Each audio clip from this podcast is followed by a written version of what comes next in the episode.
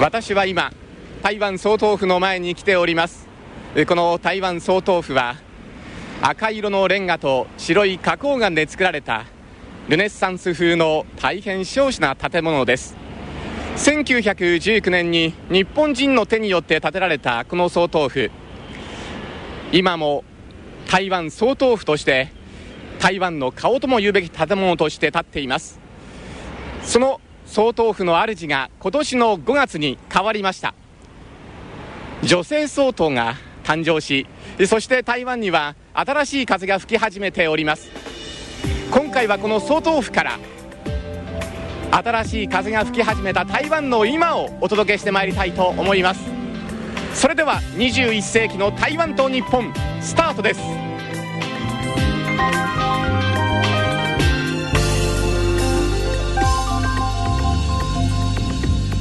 アジアフレンドシップシリーズ。21世紀の台湾と日本。台湾の元気を訪ねて。二十一世纪的台湾和里边还原台湾的元气皆様いかがお過ごしでしょうか？台湾大好きアナウンサーの山本直也です。台湾と日本の交流をテーマにお送りしてまいりました。この番組も早16年交流の原点は人ということでその交流の中へ私を導いてくださったのがこの方。国際文化コーディネーターの市村清子さんです。こんにちは。市村清子です。市村さんは19歳から台湾へ渡り人気狂劇俳優として現地で大活躍されていました。現在は歌舞伎界の名優市村万次郎さんの奥様。そして6代目市村竹松さん。初代市村光さん兄弟のお母様としても大忙し、えー、市村さんはあさって24日には東京港区の赤坂区民センターで開催される英語で楽しむ伝統芸能イベントもあるということで本当にご家族皆様大活躍ということなんですけれどもね市村さん。はい。まあ、大変な毎日を。皆様のおかげで 元気にやっております。はい、えー、息子の皆様もですね、えー、いい感じでそうですね。まああのインターナショナルスクールから育ったもんですからむしろ日本の方の文化っていうのを外国の方々と一緒に学んでるような感じ私はもう英語も中国語も全くできないもんですから大変羨ましいなというふうに思うんですけれどもね。はい。で今回はですねあの台湾に行く飛行機がエバ航空ということで、えー、言葉のストレスをね感じることなく、えー、台湾へと行くことができましたえー、このエバー航空にはやはりその日本語を喋ることのできる CA さんもいらっしゃいましてね安心感がありますよね、まあ、エバーは本当に台湾の色を強く出してる飛行機会社ですから、うん、中もねあの全ての年齢の方々がくつろげるような本当にいい演出をされてるので、えー、エバー航空は私も大好きですね。はい、はい、快適な、えー、空の旅をという方はぜひエバー航空でという、えー、ことが言えるかもしれません、はいさて本日もですね、えー、内容を盛りだくさんでお送りしていこうと思っております。市村さん90分間どうぞよろしくお付き合いをお願いいたします。よろしくお願いいたします。この番組は台北中日経済文化代表所公益財団法人交流協会台湾観光局の講演エバー航空の協賛 RTI 中央広範電台の協力でお送りいたします。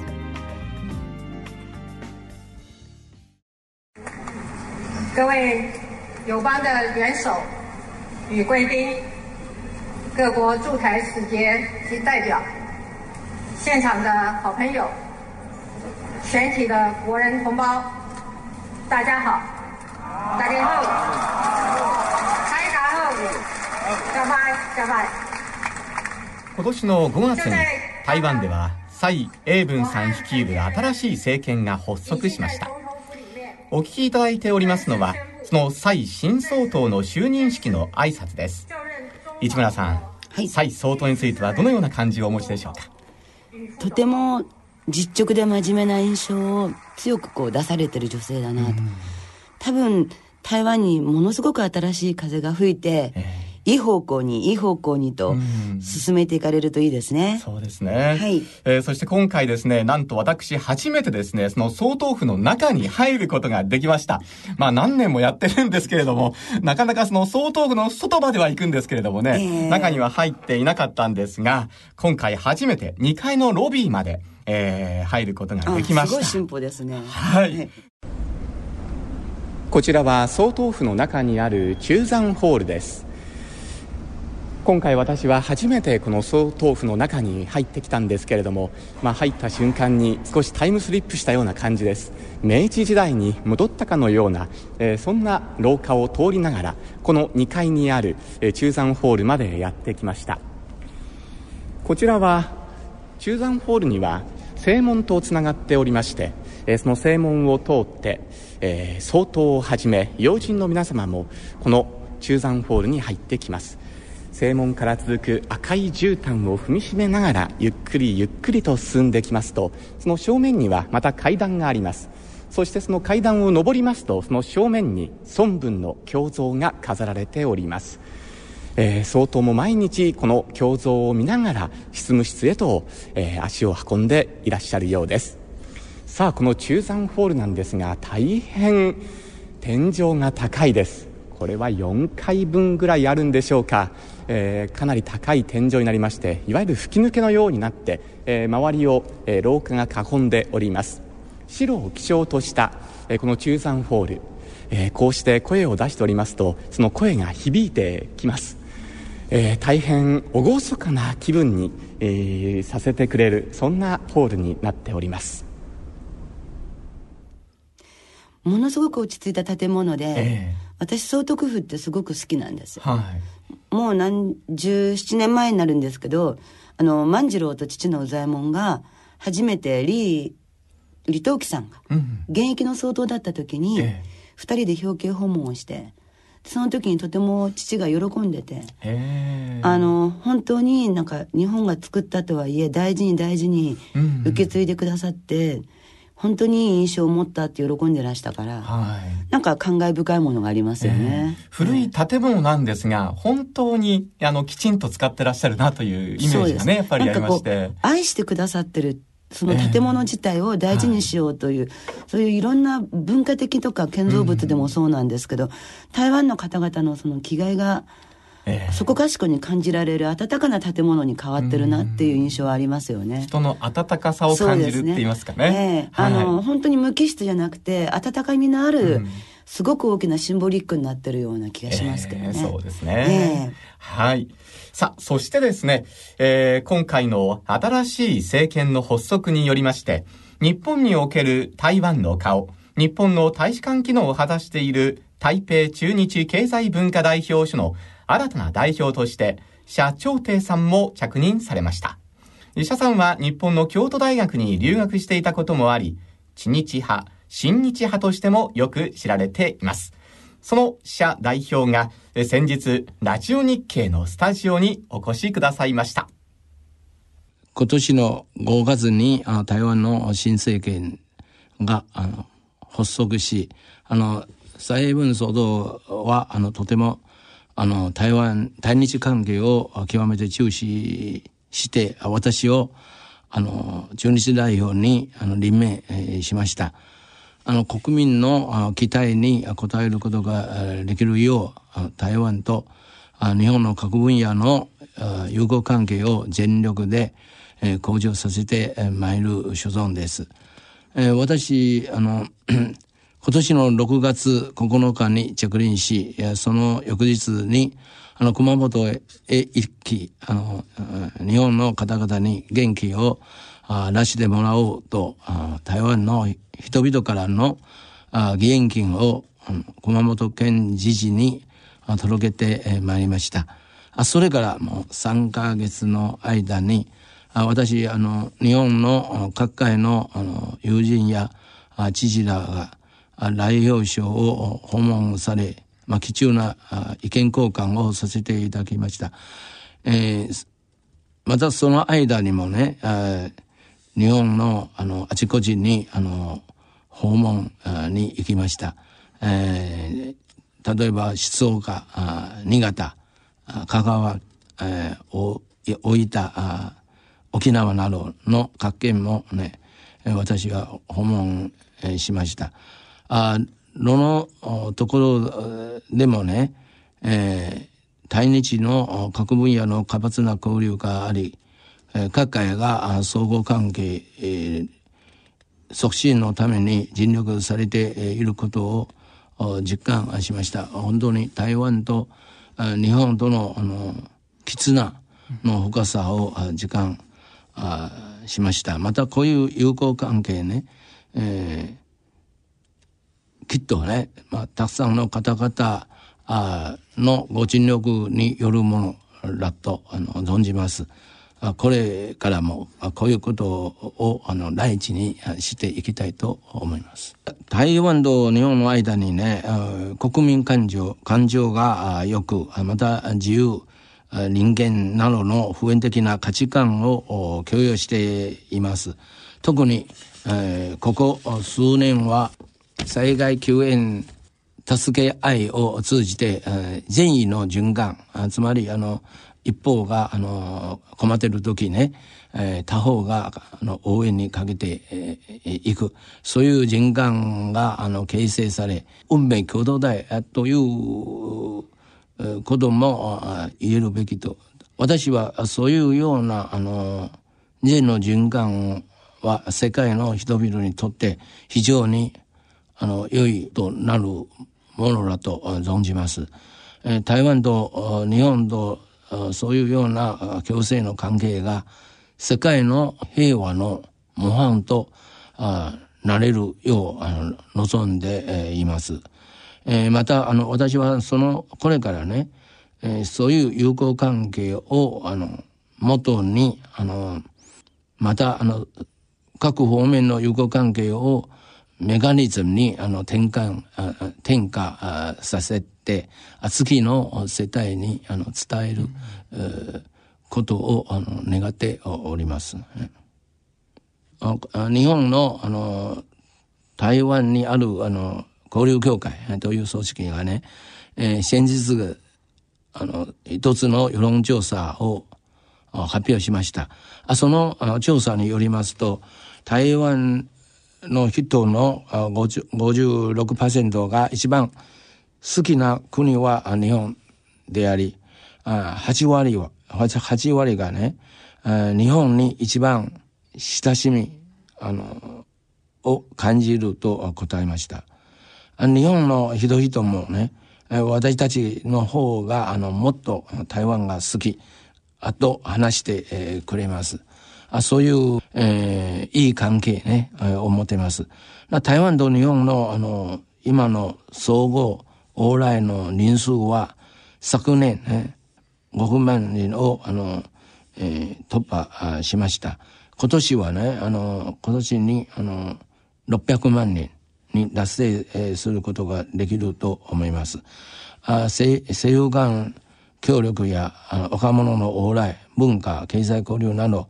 あいずれもね、極めて、え、緊密なつながりがあありますね。えー、私の使命はね、そういう、絆をもっと深くしてね、やって、あの、行く、所存であります。まだ台湾はね、えー、古くから、あの、うつわしの島、つまり、ホルモサね、と呼ばれました。あ素晴らしい、自然風景と多様性な文化があります。日本の皆さんもぜひ、台湾の美しさを体験してみてください。きっとね、素晴らしい思い入れができるはず、と思います。皆さんが台湾にお講師になることを歓迎いたします。台北中日経済文化代表所代表の社長亭さんのお話でした。市村さん、はい、代表はとにかく多彩な方ですね。そうですね。あの、先日のですね、えー、社長亭さんの歓迎特番をね、あの、はい、お送りしたんですが、その際にですね、CD も出されているなんてことをおっしゃっていましたよね。あ、おっしゃってました。はい。で、実はですね、えー、今日のこの番組のオープニングテーマ曲もですね、この社長亭さんが演奏されているということなんですよね。贅沢な番組になりましたね。非常に贅沢ですよね。ええそして社長亭さんは、その前回のその番組でオカリナの演奏をしてくださいました。その模様をお聞きください。はい、お願いします。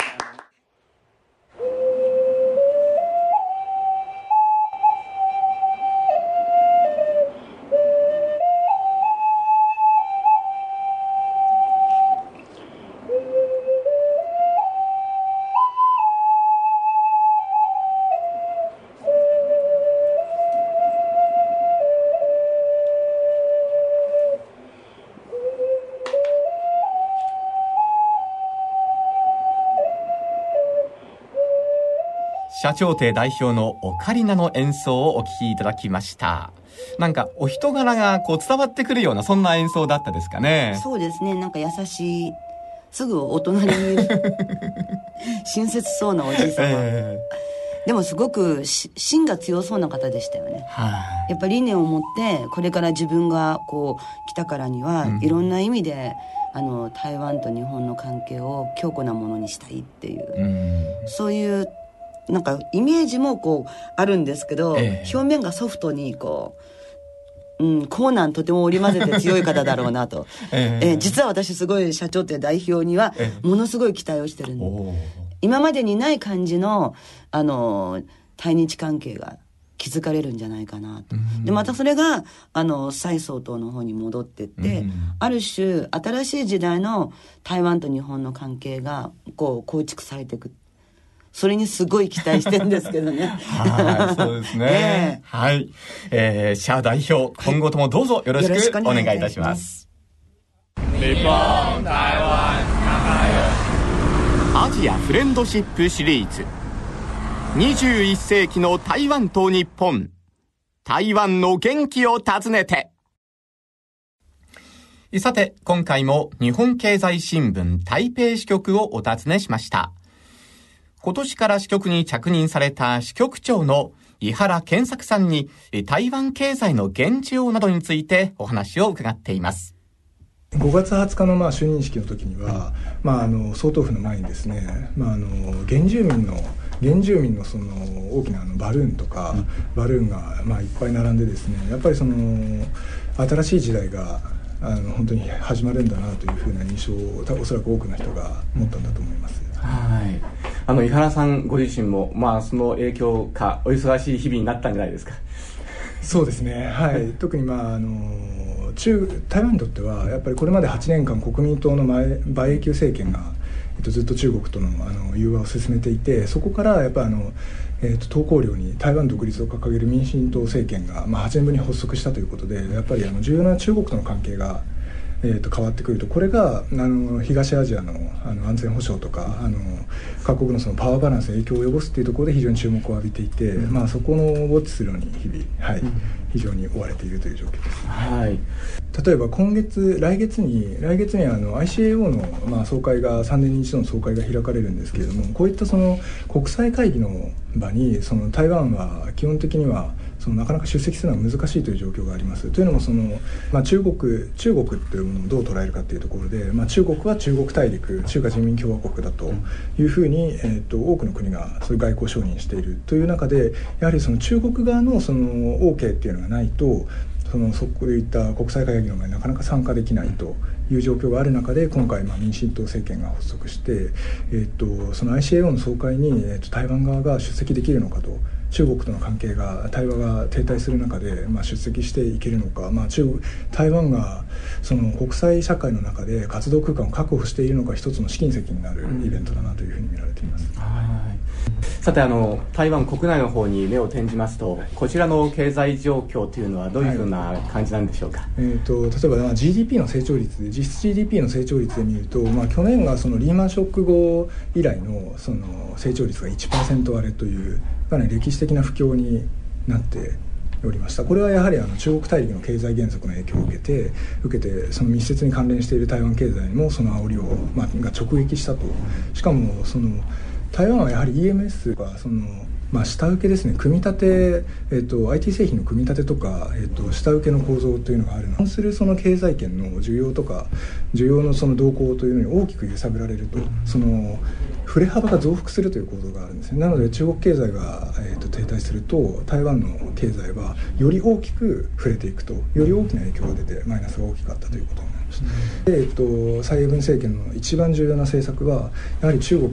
とのそのへの依存というのを軽減すると。そのために、えー、東南アジアとの経済連携というのを深めるというのが、まあ、最も重要な政策です、うん、なので、えっと、今足元では、えっと、この経済のそのサイクルの中でようやく一息つけるという状況にはなってきていますけれどもやはり構造的な問題というのは解決されていないので、えっと、これからその蔡英文が政権が東南アジアとの連携実際に深めていけるかというところを、まあ、みんな注目しているという状況国内に目を向けるとちょっと社会的なことになって経済はやはり時間がかかるので、これは本当に積年の課題時間がかかるので一つ社会で一つ明るい材料としてはやはりえっ、とこれまでなかなか政治的な力を持ってこれ持ってこれなかった若者やあるいはまあ原住民といった人たち、その台湾は非常にまあ多民族いろんな民族がまあ暮らしていて出自がさまざ、まなんですね。もともと台湾に暮らしていた人とあとはその国民党政権が、えーと、中国大陸から敗走してきてというその社会の分裂断絶というのがあってその対立っていうのがずっと根深かったんですけれども、うん、やはり蔡英文政権はそれを全部、えーと団結させようというふうなことを目指していて特にその若者や原住民これまであまり経済的にもその恵まれてこなかった人たちを重視するという方針を掲げていてやはりそこの支持というのは期待感というのは今も高く大きく続いているという状況です。日本経済新聞台北支局長の井原健作さんのお話でした。えー、今のインタビューでもお話しされていましたが、えー、以下を含めて、えー、国際的な地位向上に、えー、今の台湾は努力をしているという状況なんですけれども、さあ、市村さん、このお話を伺っていかがだったでしょうか？あの、今の蔡総統が、うん、あの、総統になられる前に、総統、まあ、総統の目になる前の個人の一人の台湾人として台湾をこうずっと回りながら、様々なその人たちの声を聞いたっていうのを事前に書かれてるんですけれども、はい、その中でその、どこに目を向けるべきかっていう、あの、蔡総統の思いが確実にこう反映される、うん、そういう兆しが政府の中に多分作られてきて、えー、で、少しずつですけれども、それが今後の経済の発展にこう、動かされる。うんうんあの、大きな起爆剤になるんじゃないかな。特に東南アジアの、ね、今まであんまりこう、目を向けてないとこにこう、目を向けるっていう、あの、ことを書いてらっしゃったし、おそらくこう、真の強い、しっかりしたあの視点で台湾を少しずつですけれども、国際社会の中で、うん、あの、認知を、認知度を増やして、さらには経済的にもアップするっていう、うん、いい結果につながることを本当に、えーあのお話から期待されますね。そうですね。はい。はい。えさて、えー、先ほどの井原さんのお話にもありましたように、えー、ますます経済の面でも目が離せない台湾なんですが、えー、貿易でも輸出入ともに日本とは密接に関係しています。そのようなことを含め、え、台湾の貿易全体の状況やこれからの動きなどについて、台湾貿易センター通称タイトラの東京事務所所長呉俊卓さんにお話を伺っています台湾のものとあのサービスねあの海外にあのもっとあの推進とかあの、まあ、売り込みするということですね、それでは、まあ、具体的にあの活動で言えばあの日本ではあのいろんなそういうあの見本市とかミッションとかあの台湾で組んだりあの日本でいろいろなところであの、まあ、日本の業者とのそういうあの商談とか、はいはい、しています。えーまあ、日本と台湾はもうあの戦後はかなり経済とあの、まあ、貿易面はですねあの緊密になっておりますが、で製造技術からですねあの、まあ、販売までですねいろんなそういう日体のそういう連携はですねかなり多くありますが、でこれからあの将来のことを考えるとやっぱり、まあ、ご存知のように台湾もあの非常に、まあえー、産業の構造とか、まあ、生産のモモデルとかいろいろそういう転換期に関わっているところですがでこういう時には特に日本と台湾の企業のそういう連携はですねアライアンスはですね非常に重要になっております。昔のようにそういうあの、まあ、生産とか、まあ、下請けとか OEM とか ODM とかそういったような中心に、まあ、やってきたの台湾企業ですけれどもで近年にまあ非常に民間と政府はですねあのクリエイティブなところにまでですね例えばデザインにしてもあのいろんな先進のそういう国との交流によってですねあの取り組み方は変わってきてると、まあ、かなり、まあ、この近年は顕著になってますがで例えばもう先週でビッグサイトのそういうあの、まあ、見本市なんですけどもあ台湾もかなり、まあ、30社ぐらいのそういうあの非常にあの、まあ、送信的なそういうデザインも優れてるところ企業のですね、あの日本とのそういう交流はやってきました。やっぱり我々あのキーワードは一つあると思いますが、で日本もこの近年は地方創生というあの概念はですね、まあ、民間と政府は非常に、まあ、熱心的に、まあ、外国とのそういう交流は、あのまあ、推し進めていますが、まあ、台湾も同じように地方創生も非常に重要になってきてですね。だからもう地方と地方は、えー、例えば我々タイトラとあの、まあ、日本チェトロの組織はですね、えー、今年からそういうあのある IT 事業地方交流事業クラスターの地方あの交流企業あの、まあ、始まっていますが例えばあの九州の熊本にある半導体産業と、えー、台湾新築にあるそういう半導体産業ですね。こういったのクラスターと対クラスターのそういうあの交流はですね今年から始まっているんですが、でもう一つは例えば、まあ、静岡の防災産業はですねえ台湾の新兵士とかいろいろそういう台湾の自治体にですねそういったような交流も近年は非常に、まあ、緊密にあの行われてですねで、まあ、タイトワとあのジェットはですねあのいろんな我々のリソースをあの利用されてですねもっとそういった場ときっかけをあの提供するようになっている今年からですけども。最近はもう台湾はですねあのご存知のようにそういうあの輸出のあの、えー、地域ですね、まあえー、中国香港はですね、まあ4割ぐらい占めておるところですが、でこれから中国は、まあ、もちろんそれをつけてやるところですけどももっと力入れたところはやっぱり東南アジア ASEAN の国々とあの、まあえ、インドあのあの南アジアのところですね。でまあそういう第三国のそういう日体アライアンスですね、まあ、えー、十何年前から台湾と日本の企業は忠告しているあの案件は非常にあの多いんですがでその延長線としてもっとこれからあの我々のそういう新南向き政策ですねに伴って東南アジア ASEAN の国々とかインドとかこれからいろんなそういう案件は我々は探っていると言えますけれどもこれからもっとあの具体的な案件ですねそういうビジネスチャンスとかメリットですねもっとあのピアしていきたいと思います。あの我々やっぱりあのそういう政府外郭のあの貿易促進団体ですけれどもまあ、観光で非常に盛んでるそういう往来のあの、まあ、人数は年間500万人突破するところですけれどももっとそういう一歩あの踏み込んでですね経済とか貿易とかまあそういうあの方面の交流はですねもっとこれからいろいろ我々できることがあればあの、まあ、もっとあの進めていきたいと思います。台湾貿易センター通称タイトラの東京事務所所長、呉俊拓さんのお話でした。まあ、呉さんのお話にもありましたように、まあ、台湾と日本との往来がこれからますます促進されていけばいいなと思うんですが、まあ、そんな中注目されるのがやはり、その食べ物ということかと思うんですが、すえー、台湾にもですね、いろんな料理がありまして、私今回ですね、えー、ギラン料理とかですね、コナン料理とか、えー、いろいろと、あの、食を楽しんで、えー、来ることができました。ささあそしてその食のですね人気ブランドといいますともうこれ日本では本当におなじみなんですけれどもディンタイフォンですね。うんそうですね。皆さん並んで食べますもんね。はい。もう小籠包の優と言っても いいかと思うんですけれどもね。あの世界の10大人気レストランにも選ばれています、えー、そして2008年ギランで誕生したカバランウイスキーもですね今すごく注目を集めているんですね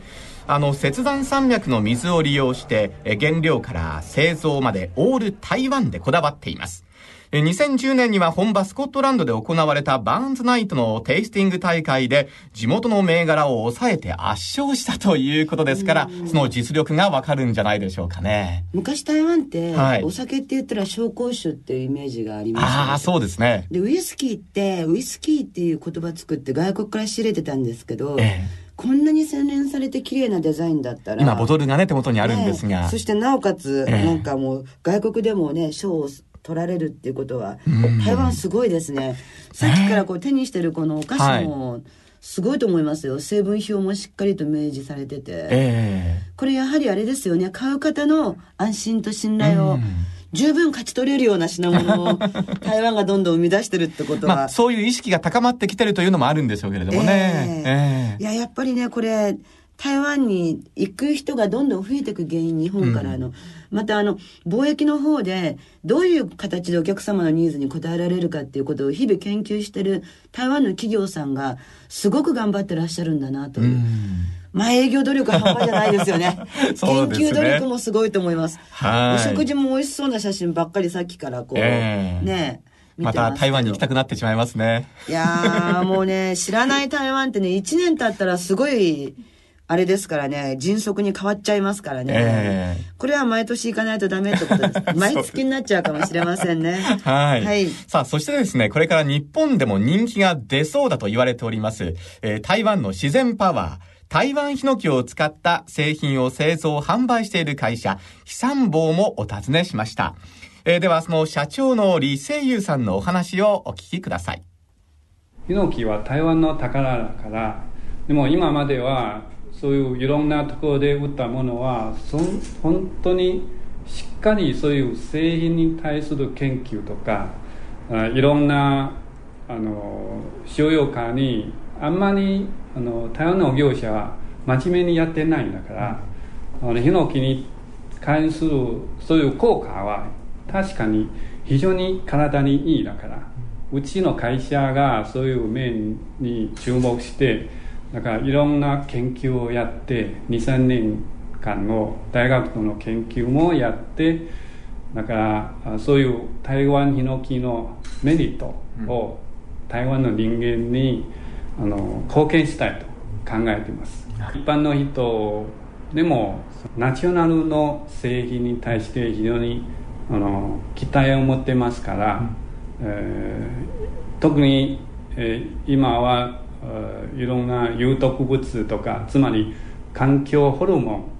というような話題が出てきて、まあ、できるだけそういうような環境ホルモンが環境に悪いものが使わなくなってきたというあのイメージとか流れとか、まあ、強くなってきますよ。どうですか？日本に、えー、こういった商品をお届けしようというそういう計画などは終わりになるんでしょうか？あうちもあの今いろんな方面から日本との付き合いがあって日本の商社とかあとはこれからもうあの日本の展覧会を参加しに行くとか、えー、今全部まだその連絡してあの向こう日本の業者も我々の商品に対して非常に興味を持ってて、うん、まあ、これからあ今年の末か来年の初めかあの実際の製品が日本へ行けると考えてます。はいそうですがじゃあもう早い時期に日本でこの商品に出会うことができるんですね。そうです我々もあのいろんなところからあの頑張ってできるだけ早めにうちの台湾の宝をあの日本へ持っていきたいと考えています、はい、ではこの放送をお聞きの日本のリスナーの皆さんに向けて最後にメッセージをお願いします、えー、日本の皆様我々は台湾のあの、えー、ヒノキ専門の会社あのヒノキ山坊という、まあ、読み方は飛山坊という会社なんですけど、まあ、これからあの日本へ商品の紹介したいと思ってます。そしてあの皆様にもよろしくお願いします。皆さんお久しぶりです。台湾のハーリー京子です。最近台湾もだんだん涼しくなって旅行にぴったり天気ですよ。皆さんもぜひ時間を作って台湾に来てくださいね。私今年の8月に徳島の阿波踊り祭り見に来ました。すごい感動したんですよ。本当に朝から夜までずっと踊って踊って最高でした。もうすぐ台湾の中秋節ですね、えー、台湾の中秋節に美味しい月餅を食べながら月月見をします。皆さんもぜひこの季節に台湾に来てくださいね。またね。ハーリー京子ちゃんのメッセージでした。ハーリー京子さんはこの番組ではもう本当にお馴染みかと思うんですが、そのハーリーズという日本大好きな、えー、そういったグループがですね、もう随分前ですけれどもね、誕生しまして、その中心的役割と言いますかね、その、えー、きっかけを作ったのがこのハーリー京子ちゃんでした。えー、これからもですね、どんどんとその日本と台湾との交流をですね、促進してくれるんじゃないかなと思っています。さて、日本国内ではですね、台湾の人気がまた高まってくるんですけれども、えー、それとともに台湾関連のイベントが本当に花盛りとなっています。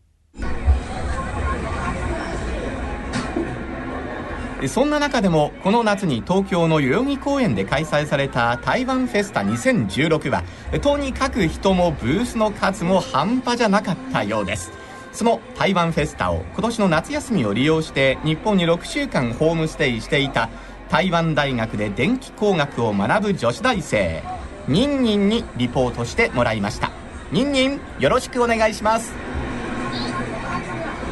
はいニンです今は雨ですけど、えー、す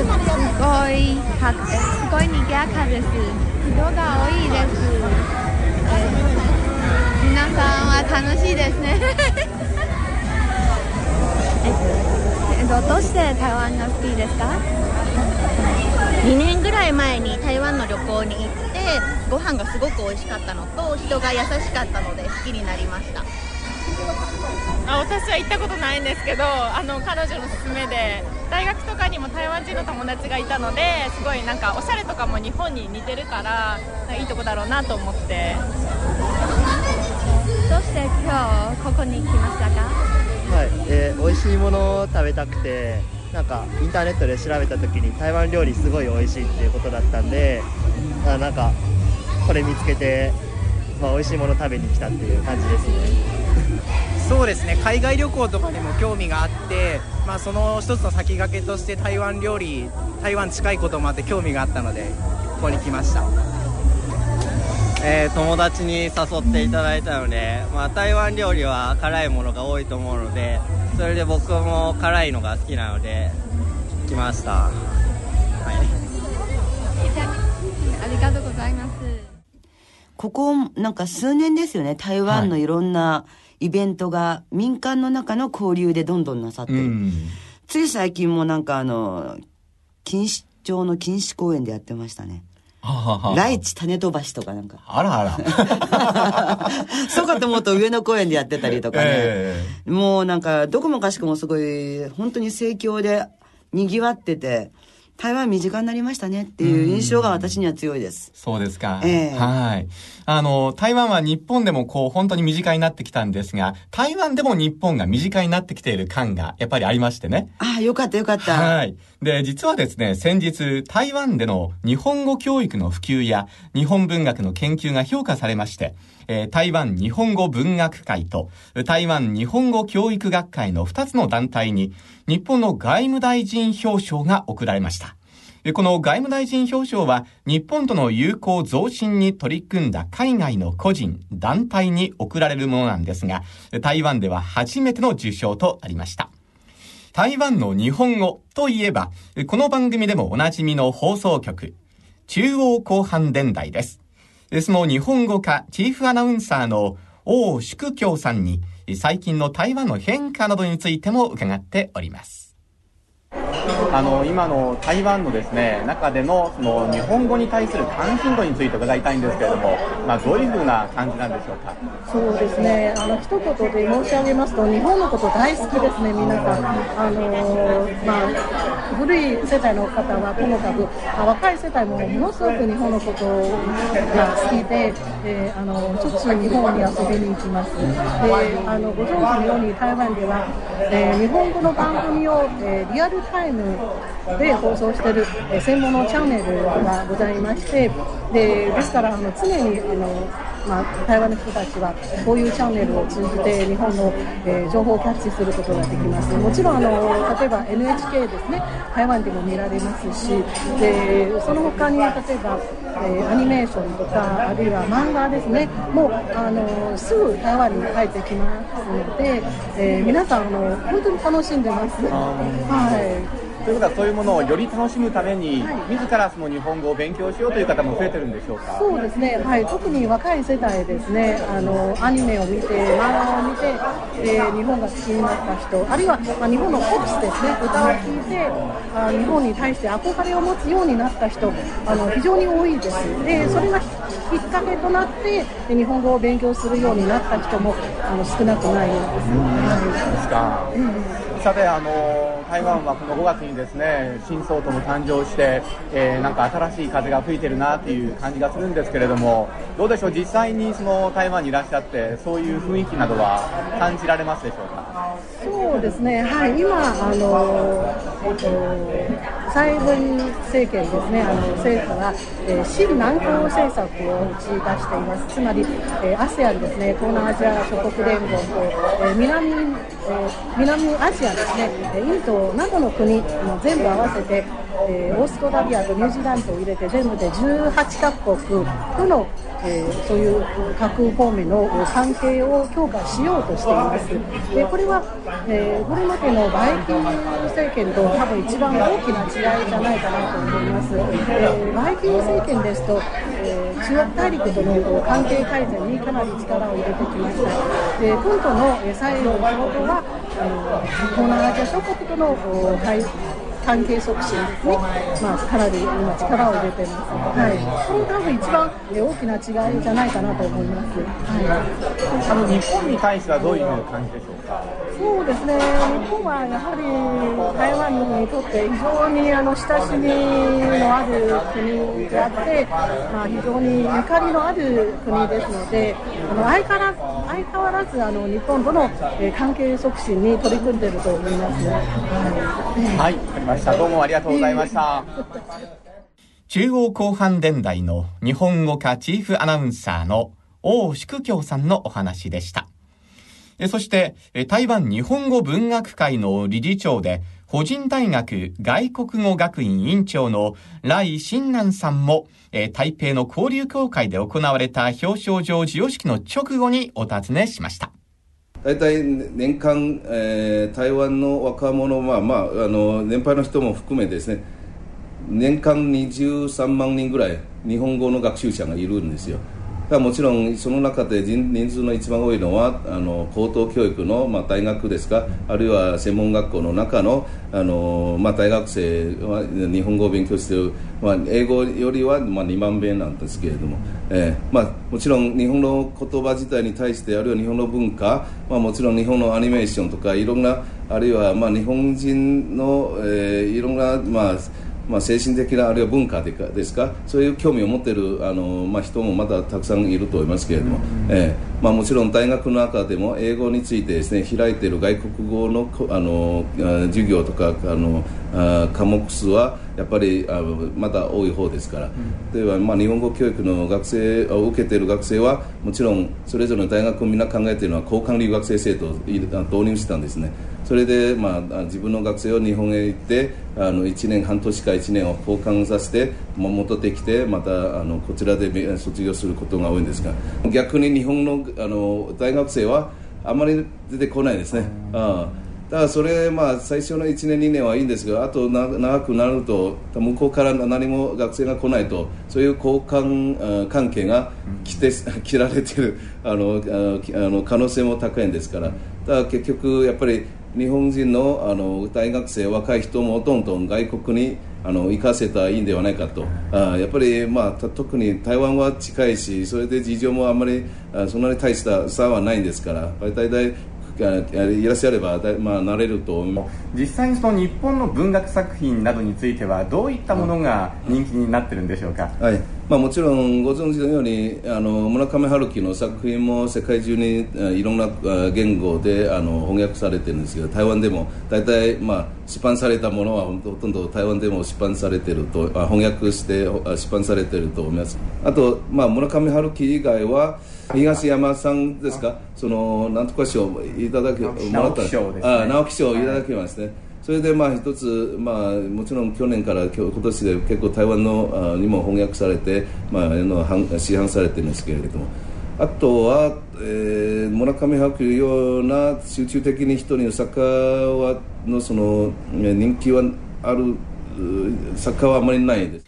来理事長のお話をお聞きいただきました。さあ、市村さん。あの、日本からももっともっとこの留学来てほしいっていうようなお話がありましたですけれどもね。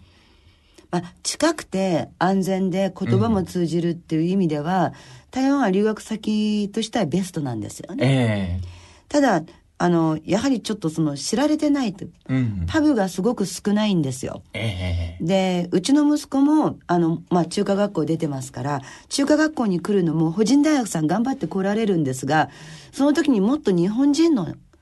学生さんに呼びかけないと、うんえー、そこがちょっと残念かなっていう。まあ、高校生の子たちで台湾の選択肢っていうのを、知られてないんじゃないかな。それはあるかもしれないですね。えー、ですのでね、もっとその呼びかけをできる環境を、まあ日本側も、の学校の先生も作らなきゃいけないと思う。えー、選択肢が今まで例えばアメリカだったり、まあヨーロッパだったりしてますけど、そこに台湾っていう選択肢を、うん入れる必要性がこれからはもっと強くなってくると思いますよ。はい。えー、あの、この放送を聞きのお父様、お母様、ぜひですね、あの、お子さんたちにこの台湾の魅力というのも伝えていただければと思いますね。そしたらね、一つです。うん、あの、台湾は近いです。ですから、一日何便も飛んでますし、どの飛行機会社でもエバーさんだったらば確実に日本語で大丈夫です。なので、すぐに行ける隣ですよ。隣の国です。ですから、台湾にお子さんを送っても心配する必要は一切ないと思います。治安も言葉も何もかも。で、親子で見に行って気に入ったら、ぜひ台湾を留学先の一つに選んでください。台湾から次の夢が絶対に広がるはずです。まあ、実証してますから、私。ぜひ皆さん、よろしくお願いいたします。日本、台湾、アジアフレンドシップシリーズ。21世紀の台湾と日本。台湾の元気を訪ねて。この番組は台北中日経済文化代表所公益財団法人交流協会台湾観光局の講演エバー航空の協賛 RTI 中央広範電台の協力でお送りしております。